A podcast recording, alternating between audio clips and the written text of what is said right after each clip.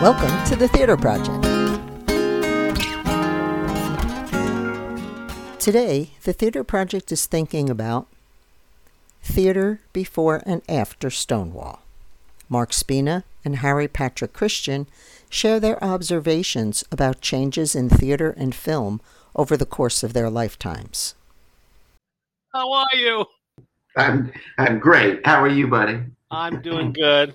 Harry, I, I thought that now that we are gentlemen of a certain age, it might be a good time for us to reflect back over our long lives. yes, well, you do go back quite a few centuries farther than I do, but I digress. Well, I'm not going to go there. Uh, I was thinking that rather than go back to the Stone Ages, we could just go back to Stonewall. Well, I think that's great, but I, I don't think we can talk about that without going back a little further. Okay. Uh, and giving you a little prehistory um, about what you know all about prehistory, Harry. Please, Yes, by I all do. means, take over. But I think we lean, we need to let our audience know what we're talking about. What is our theme? Mm, what is our theme? Well, I was thinking since this is going to be broadcast uh, or at least released around Gay Pride, Mhm. that we would talk about uh, what are the changes that we've seen in theater and film and, and in actors and actresses and in and about gay actors and gay, Gay portrayals, gay themes Uh-huh. uh, in the For media. Pride Month in June. Because Yeah. Pride Month is in June. Yeah, I Yeah. think that's a great idea.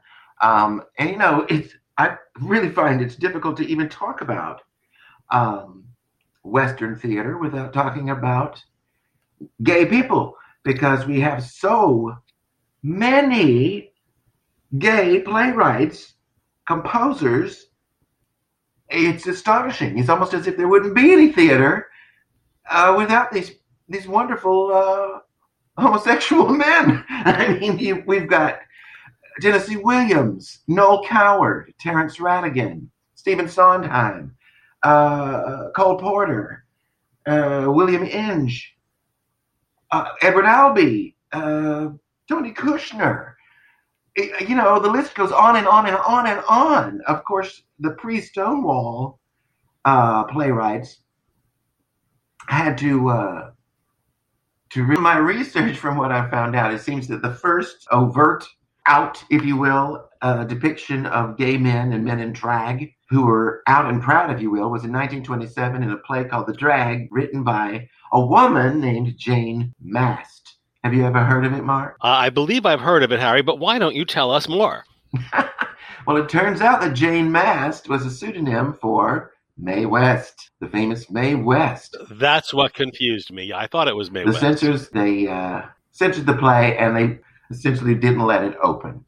So Mae West, being very clever, just wrote another play, tweaked a few things, and gave it a different title. But it essentially was the plot and the characters of the drag. Mae West was very, very forward thinking and had people in her personal life that she adored. She was really a sort of early civil rights advocate as well in her play, she had black characters that she treated as equals and that they would laugh and have fun, even though in the movies they were maids. But uh, that really was the beginning. Censorship, it's, it's uncanny how it really slammed down about the same time as it did in film with the production code. And a lot of people who have studied history believe that because the Depression hit and the Dust Bowl and everything, that there was this belief that perhaps in the 20s we were too liberal, too free, thinking and too much free love and have too much fun. So Mm. everything sort of clamped down. too much fun. You know what I'm talking about? hmm So I was surprised to find that in England, the theater, the stage, actually had their own production code, very similar to what they were doing in Hollywood. I'm not familiar with any similar thing in on Broadway. Are you? Uh, only what I've learned about through watching the Nance uh, when the Purge in New York against gay burlesque comics. Mm-hmm. Of course, I know this through a fictional source rather than through a, a literary source. But according to the play The Nance, uh, there was a purge in the 30s. They wanted to close down burlesque houses and also shut down the gay comic aspect. Uh, that many of the burlesque shows would have a gay comic do a sketch, and that that was considered uh, putting deviant behavior on stage. Even though, of course, it was all double entendre and very subtle by some standards. Well, that's exactly what you're talking about. This, this Nance character, this flamboyant if people aren't familiar with the term Nance, it was a slang term for a very flamboyant, uh, obviously homosexual character on the stage in vaudeville, right? Mm-hmm. Yes. Well, it's interesting. After you know this production code came in, there there still were gay characters on stage and in film, except they were these funny, flamboyant, over the top characters. Which brings me to a personal anecdote. I was watching the movie Spartacus with my family. Uh, no, no, yeah, it was Spartacus. Um, and the actor John Dall was playing this very effete friend of the emperor who was obviously supposed to represent decadence and uh, this sort of leering, uh, the worst aspects of a gay man, if you will. Mm-hmm. And my father was like, "Oh, I can't stand it." Well, I was, you know, making comments, and then later on, this Peter Ustinov's character is a, a major figure in the film, and he too is very flamboyant, but he's funny. He's very funny, and we're all laughing. And my father makes John Dall shows up again, and and my father's like, "Oh, I can't stand that." Uh. And my mother said, "Well, what about Peter Peter Ustinov?" And my father says, "But he's funny." And I think that says a lot. You, you can be gay if you're funny. If you're funny, and you're not thinking about the sex act. Quentin Crisp said it best. He said, you know, and people have no problem with homosexuality or homosexuals as long as they don't think about the sex act. Interesting. Because it freaks them out. But throughout the 30s, 40s, 50s, early 60s, proliferation of these subverted gay characters. In just about everything Tennessee Williams wrote, there is a, a gay character that we don't see. There's the dead skipper in Cat on a Hot Tin Roof. The thing that I find fascinating about Cat on a Hot Tin Roof is that Big Daddy is very tolerant of, of the possibility that, you know, maybe his son and Skipper did. He's like, I've been to a lot of, I've seen a lot of things, is basically what he's saying. I've seen a lot of things in my life, son. So this is not that big a deal. It's Brick himself who is the homophobic character who's tortured by whatever may or may not have happened or whatever feelings or thoughts he may have had with his friend who committed suicide, his, his dear friend. And then there's Streetcar. There's a similar character in Tenet. Yes, exactly. The dead boyfriend in Streetcar. So you could be gay if you're dead is another message because Blanche Dubois talks about the young man she had the affair with who committed suicide because he couldn't deal with his own homosexuality. Well, she it wasn't just your friend, she was married to him. She married him. And she was 16 as she points out. You know, it's a very young girl. And the, the heartbreaking thing is that, you know, this husband of hers that she did love committed suicide because of something she said to him just before he killed himself. And then there's William Inge, who I did 10 one act plays years ago. It was called 10 Little Inges. And these were short one act plays, but they were heartbreaking because it was very clear that William Inge did not see a happy ending for these characters who all were tortured by some sort of unre- unrequited love or lust. And he himself committed suicide in the end. But he had very successful plays. Picnic, they were all plays where the female characters were these backwater towns, much like the Kansas that Inge grew up in, who, you know, some stud walks into town and they're, you know, like, I should, they got to have him. you know? uh-huh, right, right. But they, they never end up happy which is very which is very sad. But then you had the Terrence Rattigan plays, and I just found out that for his play, uh, separate tables, he originally wanted the um, military man who's at the, the place to be homosexual. That his crime was not diddling with children in the theater, but that he was homosexual. But he he was forced to change that. My point is, it was always there. If these were not just gay people going to the theater, the, obviously it, it attracted a huge popular audience, all these plays and playwrights And yet it was it, it, was there, but it was there within certain parameters. So certainly the suicide theme comes up over and over again. Uh, the, the, children's hour, the the character who thinks she may be gay, and it ends by she hangs herself. And that play was in the 30s. And that play was in the 30s. So it was it's been there, but it seems like with or without a production code, there was this unspoken rule that the characters either had to be very comic or they had to come to some terrible end.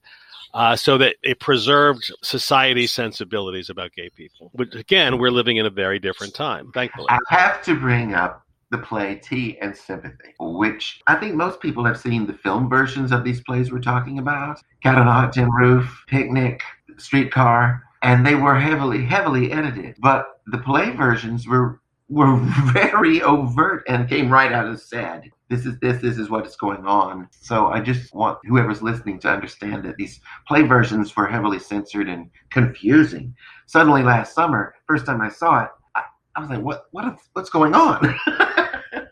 I don't understand. Because everything it was only as I saw it as an adult that I'm like, oh, okay, I see what this is about. But they couldn't come out and really say in a lot of these things on film but they did on stage.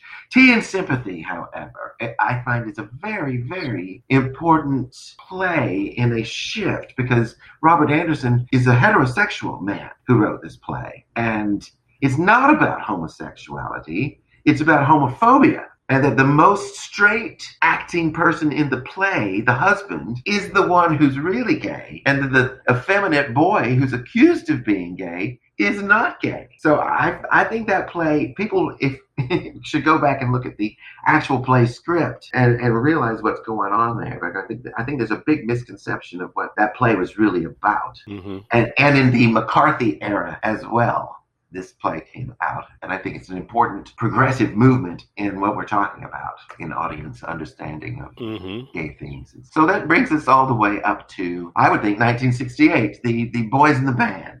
Although there were two nasty articles, I have to point out, that came out in the New York Times. Uh, they didn't name gay playwrights, but accused them of making uh, their female characters basically were gay men in the disguise of a woman this came out after Albee won the Pulitzer Prize for Who's Afraid of Virginia Woolf. Mm-hmm. Uh, and Albee himself says what's fascinating is that a, a lot of men felt that Martha was a, a, fictional. You know, there's no woman like that. that is, you you were mis- misogynistic, but every woman he knew said, "You got it right on the nose." Which brings me to these censors. I think audiences have always been more accepting and open to things uh, as to what's acceptable and what's not acceptable for themselves. But the, the, these censors that, that they put in play in charge of deciding what we could and could not see a were not that smart and uh, felt that they had to protect the public from from things. The other thing too is that you know the successful playwrights of the 40s, 50s, and 60s you know, even though they want their plays to be go on to be made into movies and to tour regionally, they are writing for a New York cosmopolitan, almost international audience because of who is in New York to see these plays. It would be interesting if we could track how were the how were the regional and touring productions with these depictions treated I mean, will it play in Peoria is still a phrase that I hear occasionally. You can't get away with in Peoria what you can get away with in New York. That's interesting you say that because uh, there, there was a theater in Atlanta, Georgia, where I lived. You know, I lived outside of Atlanta for six, seven years of my life. When I moved away, uh, there was a little theater boom, and there were professional theaters. There's the Alliance Theater in downtown Atlanta, and Marietta, the town that I lived in, had their Marietta in the Square, which was also an equity theater, and was really trying to be progressive. And they brought in some gay themed plays. And some friends of mine down there said they, for instance, they went to see the play. Um, what's the baseball one? Take Me Out. Take Me Out. There's nudity on the stage, and once the nudity appeared, you know, people started leaving. But in Atlanta, what would bring the audiences in was if they found out there was nudity. so the difference between a rural area and a, and a metropolitan area. There's a titillation aspect, mm-hmm. of course, to to any sexually themed play or movie, and it's human nature. We are a Puritan country, but sex sells. Let's face it; it has always sold. I, I think that's why. You're saying, will it play in Peoria? There are people who will go when they hear, like suddenly last summer, once it was banned by the Catholic Church, it became a hit. what is it banned about? What what are they not wanting me to see? Mm-hmm. Which brings us to drag, the drag aspect of theater. Having played several uh, uh, female roles myself as a character actor, I- have been fascinated by the response. I've had a, a friend say to me when he saw me dressed as a woman, a good friend, oh my lord, you make the most oh, unattractive woman I've ever seen. But then I was in front of a man. That's a good friend, Harry. Yeah. And then, but on the other hand, I was with a, another man, a stranger, who turned to his wife and said, pointed to me and said, that's the most beautiful woman I have ever seen. so it works both ways. But I wanted to just share this because I think it's apt and accurate. John Lithgow, the great actor, he says In 1957, on a hot summer evening in Ohio, I appeared in an outdoor skit on the last night of Boy Scout camp. I was 11 years old. The skit was a brief, hastily rehearsed version of the familiar tale of the villain, the hero, and the damsel in distress tied to the railroad tracks. I had been cast as the damsel in distress and I remember nothing of the preparations leading up to the performance, only the queasy fear that I was about to suffer catastrophic embarrassment and humiliation in front of hundreds of jeering boys. What I do remember in vivid detail is the performance itself. From my first appearance, I created a sensation. A flowery tablecloth pinned around my waist was my skirt. A scout bandana was, was my coquettish headscarf. A t-shirt and hiking boots completed the look. The shrieking crowd emboldened me to mince around in my makeshift drag. I squealed for mercy as the villain manhandled me and tied me to the tracks.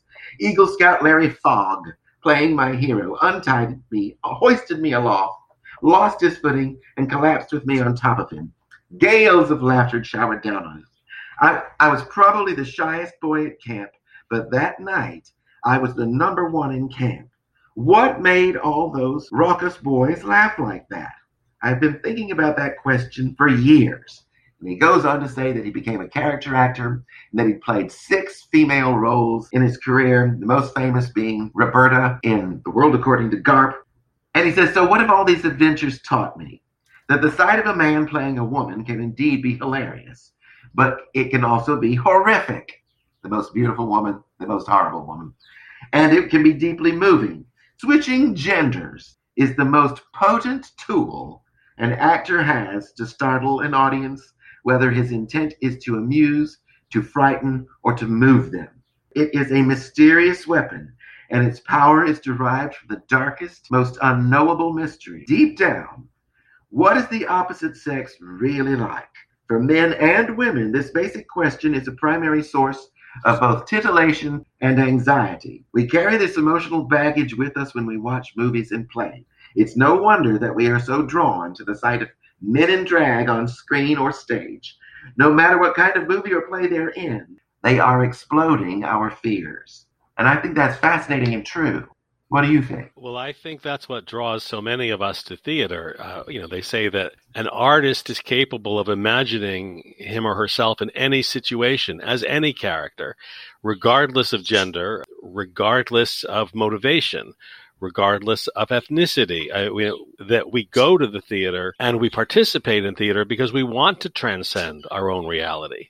And, and, it gives us that freedom and it gives the audience that freedom because when it's done well and when it's done right, someone can imagine themselves taking the journey of someone who is completely unlike them in gender, in race, in circumstance. And that's what develops our empathy. And that's what strengthens our empathy. And that's what theater, I think, is for. Right now, there's a lot going on in the culture that, that is pulling us apart but I still think that theater is the place where we can come together and imagine ourselves in someone else's shoes and try to understand their point of view, no matter how far we may be separated. And, and I know that I try that every day with my conservative friends, trying to imagine, well, what does it look like from their point of view? I mean, that's my theater training. What are they thinking? Because I want to understand them better, because I think it's our only hope to come together. And I think drag is the most powerful example because it is so taboo in some ways for some cultures to cross dress. Certainly not the British. Well, no, it's a tradition. I, I, I do want to, I mean, Harry, I've always denied the rumor that you attended the opening night of Streetcar, um, in spite of your vast knowledge. of theater of the 40s and 50s, I know you weren't really there, but the, even though I suspect there's a portrait in a closet somewhere. However, I, I, would like to advance a little bit into the 70s and the 80s. Yes, of course. Post Stonewall, um, because as a young person coming out, you know, just after Stonewall, you know, I was looking for more open representations of, of gay people. And in the village in the 70s and 80s, there were all of these little groups doing plays you know, they were moving away from the Tennessee Williams. They were moving away from the gay character is the one who committed suicide off stage or is the Nance. Uh, they were trying to explore other representations. And some of it was wonderful and some of it was awful. But it was very exciting to see that happening. And we were really looking post Stonewall for how is the culture going to deal with it?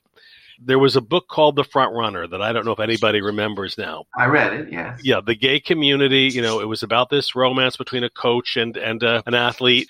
And the gay community was dying for this to be made into a major motion picture. And I, I don't believe it ever happened. What was made into a major motion picture was the novel Cruising. Am I am I getting that title right? Uh, was it a novel? I don't know. I think it was based on a novel, and it was about um, a gay serial killer. I never saw it. I mean, I was part of the boycott.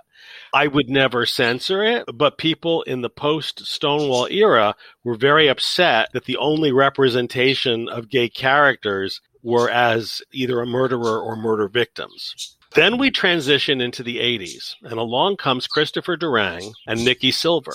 And this is 10 to 15 years before anybody had ever thought of Will and Grace.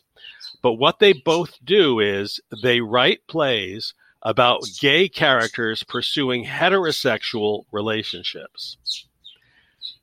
So in Beyond Therapy, the gay character has decided he wants to get married and have children, and his boyfriend can live over the garage. In The Food Chain by Nicky Silver, uh, there is a triangle between two men and one woman, but the on stage antics pretty much focus on one of the men and the women. And this allowed these plays to transition from, you know, the, the tiniest little theaters down in the village up to major off Broadway runs. And this was the Will and Grace model 15 years before Will and Grace had happened. So gay people become acceptable and they're non stereotypical gay people if they are pursuing heterosexual relationships, which I found very interesting and very clever. And I don't know how they stumbled on it, uh, but I'm gl- grateful that they did. And of course, they're you know, major playwrights and wonderful themes. And then, of course, there's Paula Vogel, who has al- has always been very out and very proud. And uh, of course, you know how I learned to drive. I believe is based on some personal experiences of her own. And even though that play doesn't particularly deal with homosexuality, but there was Jane Chambers before Paula Vogel, who was also I would always see her work up on Cape Cod, um, you know, and in these places in the village. So it was a very exciting time, and we were all waiting for it to break into the mainstream. When are when are these plays going to break out of these tiny little theaters, Summer Theater in Cape Cod?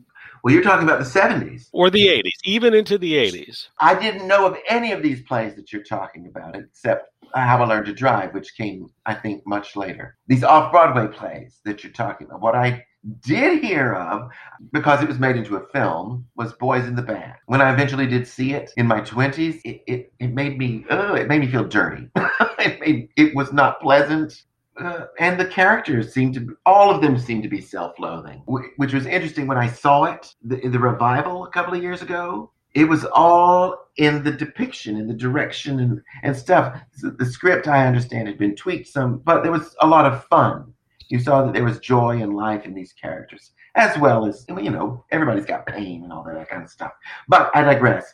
My point what i was trying to say about the 70s is that New York at that time was a very scary place. So it really was the local people who were seeing and seeking out the plays that you're you're talking about by Durang. So I don't think there was a national consciousness uh, about them. So they weren't playing in Peoria or Marietta, Georgia. I guess is my point. If you know what I'm talking about.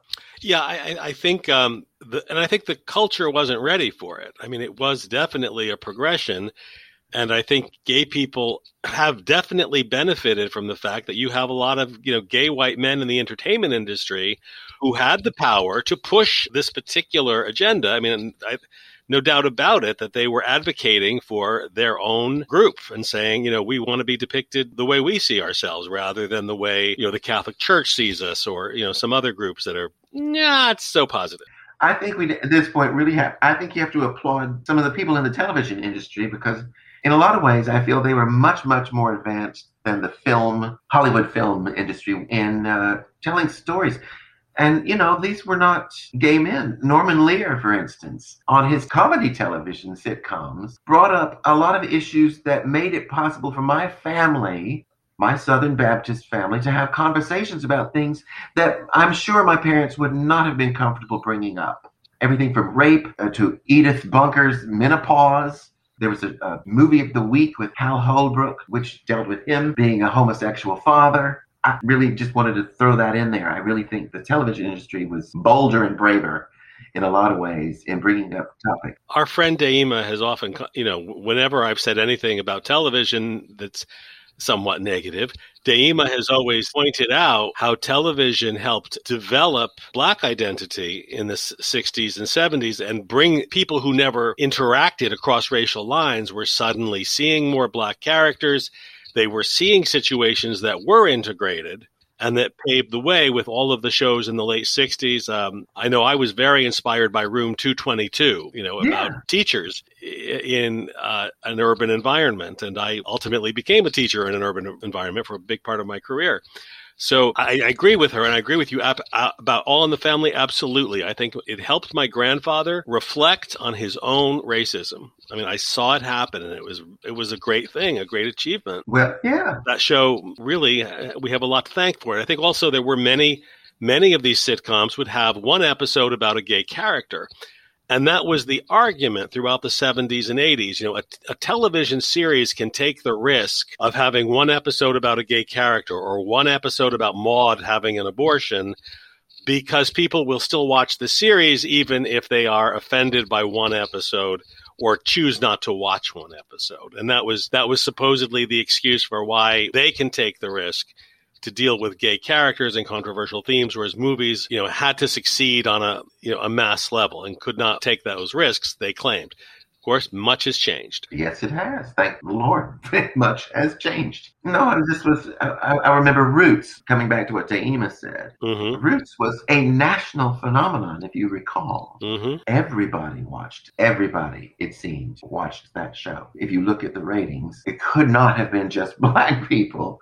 who were tuning in. Much what I'm saying about these uh, movies and plays with gay themes. There's no way they would be produced uh, if people didn't think they could make a profit on them. Yeah, and I think that especially television in the privacy of their own homes people were comfortable watching material with gay characters where in a conservative town you might be very reluctant to have someone see you buy a ticket for boys in the band. So I think that dynamic also, much as I may hate to admit it, has helped create a more open society. We may be living in the backlash to some of that now. But nevertheless, I think it has created a more open society. I do too. And, and, I do think you have to give credit to television for, for I mean, just look at Ellen DeGeneres, what her original sitcom series, the, the national discussion that the character she was playing was going to come out at the same time as the actress playing her. And where she is now, her show's been on television. I was astonished to learn 19 years. 19 years. The woman has had a daily talk show.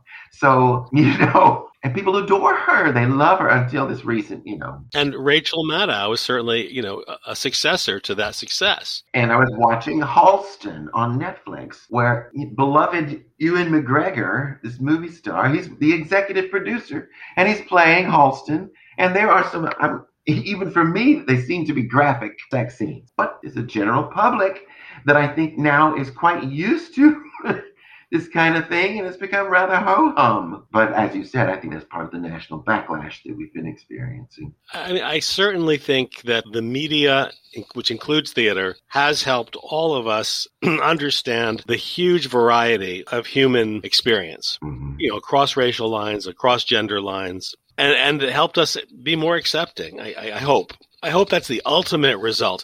But one other thing I wanted to bring up was how how happy I am to see, you know, when I'm auditioning young actors, how very different they are from the actors that I knew 20 years ago. So, for instance, I know a lot of young gay actors who are very comfortable coming in and presenting themselves as young gay people, mm-hmm. and they may switch attitudes, behavior, uh, mannerisms as required for the part but they no longer come in feeling they have to hide who they are. Which is beautiful. As it should be. It is a very gratifying thing, especially for someone, you know, of my generation.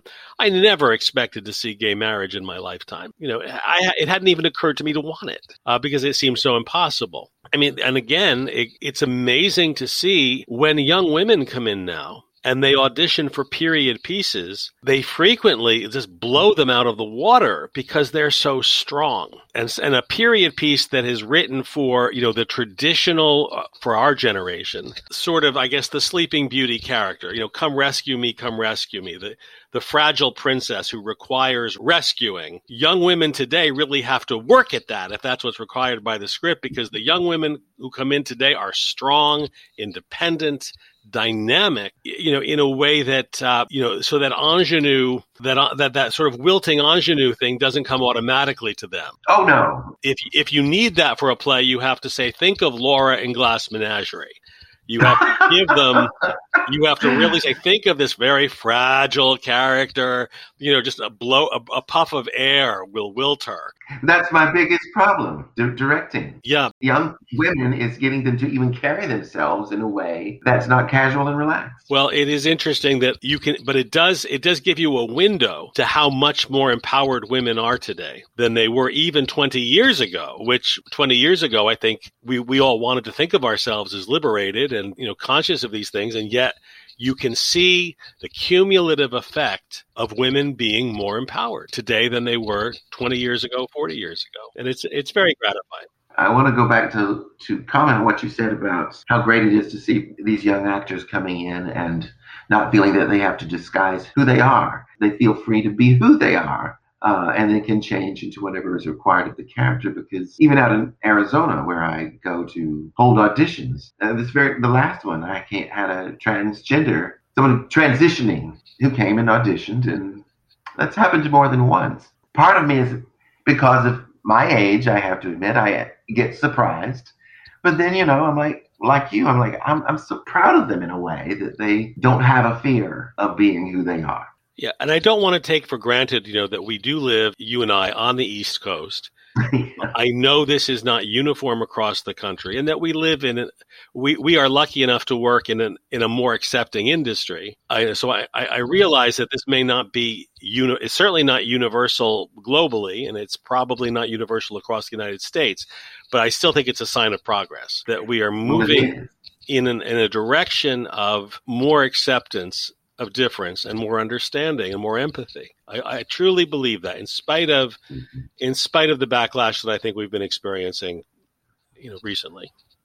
Well, this this is Arizona, where I'm talking about, which is an extremely conservative state. Still, even though they voted blue this time.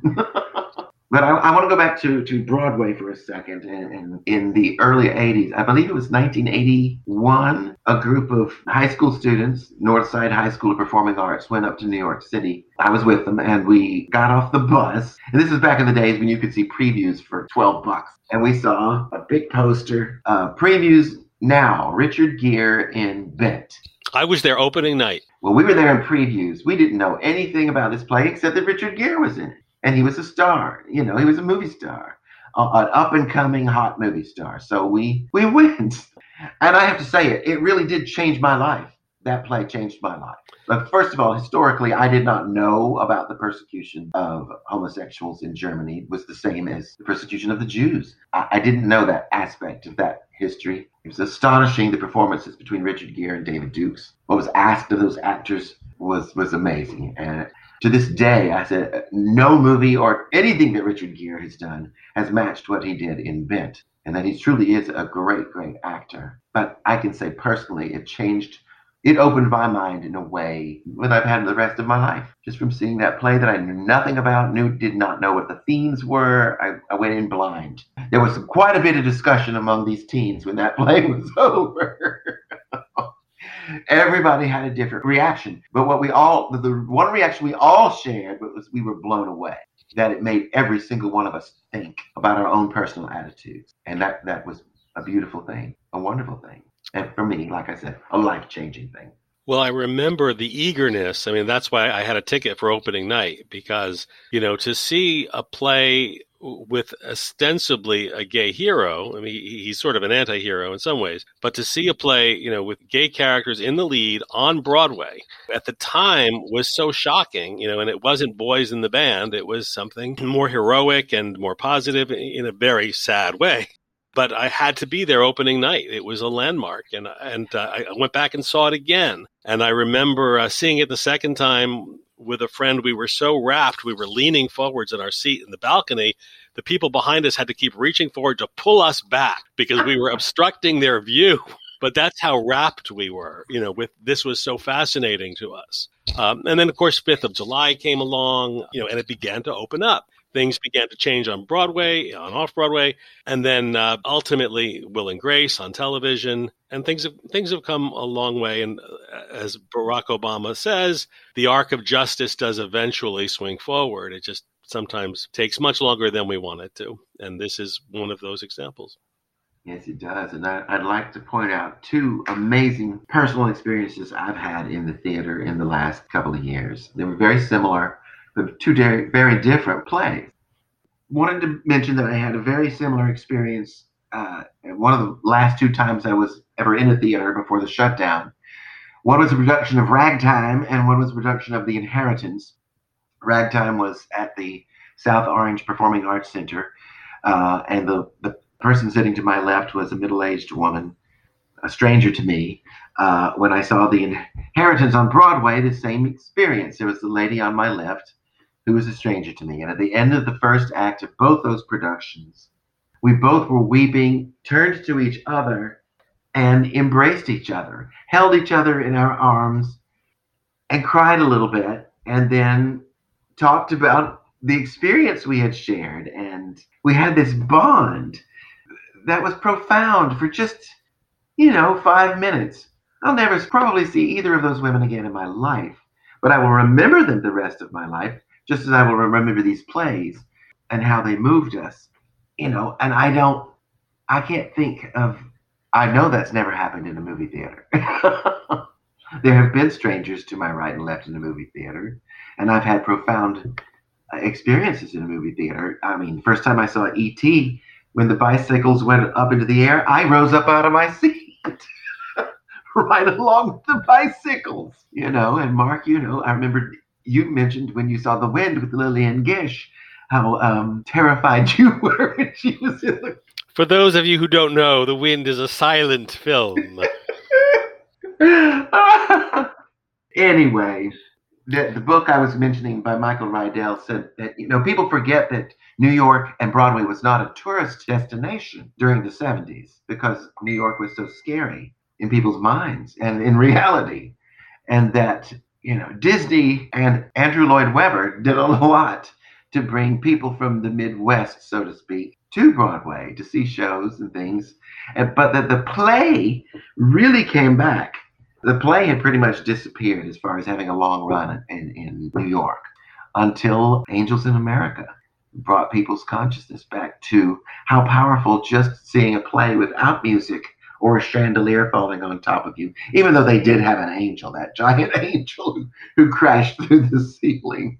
I, I, I think I, I know. I just wanted to say about that that that shared experience of theater, mm-hmm. it, and it is different yeah. from movies. Yeah. I, I think with movies, and I always feel that with movies and television, I'm experiencing that somewhere in my own head. That those images are going into my brain, and it's it's an isolated experience. But with theater, you're being sucked forward towards those actors on the stage.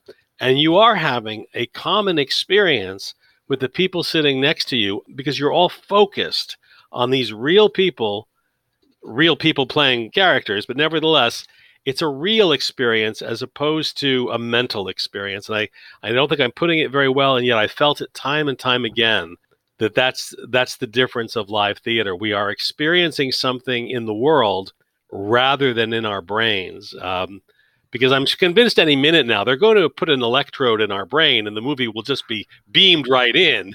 You won't even need a TV set or a computer. Um, I hope that doesn't happen. I'm not so sure. I mean, I think the cell phone embedded in the palm of the hand is just a day away. So, it, we do have watches. They have yeah. the iPhone watch now. yes. But I, I yeah, I, what you just said is absolutely true. It is is a profoundly different experience in the theater. I think your focus is different, and uh, whether it's a straight play, a gay play, a play, or a musical, the shared experience in a theater, they've proven that the audience's hearts synchronize mm. while they're watching this and that's that's beautiful thing. It, it moves me to tears. How beautiful a human experience that is, and we should be grateful. And hopefully, we'll be getting back to it very soon. I don't know. They've done any studies on whether people's hearts synchronize on Zoom or not. no, but their brain waves fry equally. and I know we all share Zoom fatigue. Yeah. That's a very real thing but we have, I think, celebrating Pride Month. I'm glad we went, came to this topic because it really did remind me of, like, like I said, my bent, my experience the play Bent, uh, and how it changed me personally. And then this inheritance, this recent play I saw, six hours. Uh, it's a long time, but it was uh, the end of that first act. I have to say. Did you see it, Mark? Well, no, but it is based on my favorite novel, uh, Howard's End, which is yeah. you know the most moving. I mean, I read Howard's End every two or three years just to remind oh. myself of you know, only connect. I mean, that it, it's the message of theater. Only connect with other people's experience. Make the connection. Uh, you know, and there's nowhere you can't go. But that's how Howard's End starts out. Only connect. So, and you know what? You know that's what theater is. Is a connection. Yeah. You know, I talked about I just said the other day, really, uh, uh, that what people in the audience don't often realize is the most thrilling experience, I think, for actors is not laughter or the applause at the end of a musical number. It's that moment when there's this profound silence that you can hear from the you hear the silence if that makes sense in the audience because they're all connected with what's happening on the stage, mm. with the characters on the stage.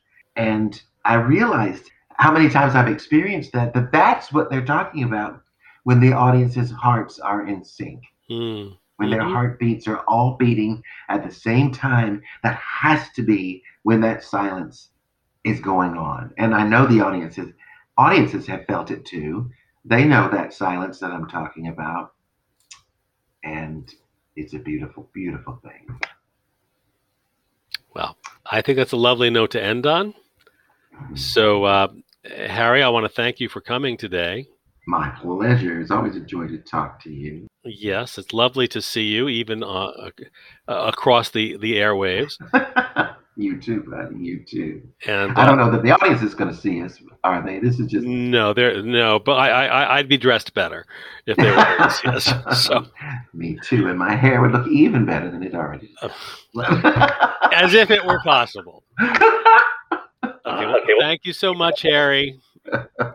thank you, Mark.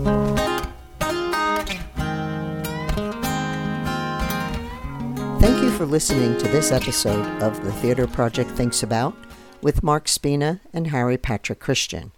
We hope their conversation provided some insight about the changes they've witnessed both before and after Stonewall.